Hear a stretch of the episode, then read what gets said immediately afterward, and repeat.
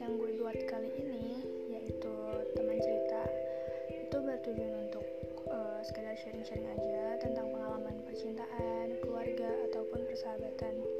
Jadi mungkin di podcast ini gue bakal cerita-cerita tentang pengalaman gue atau pengalaman teman-teman gue juga yang mau ikut gabung.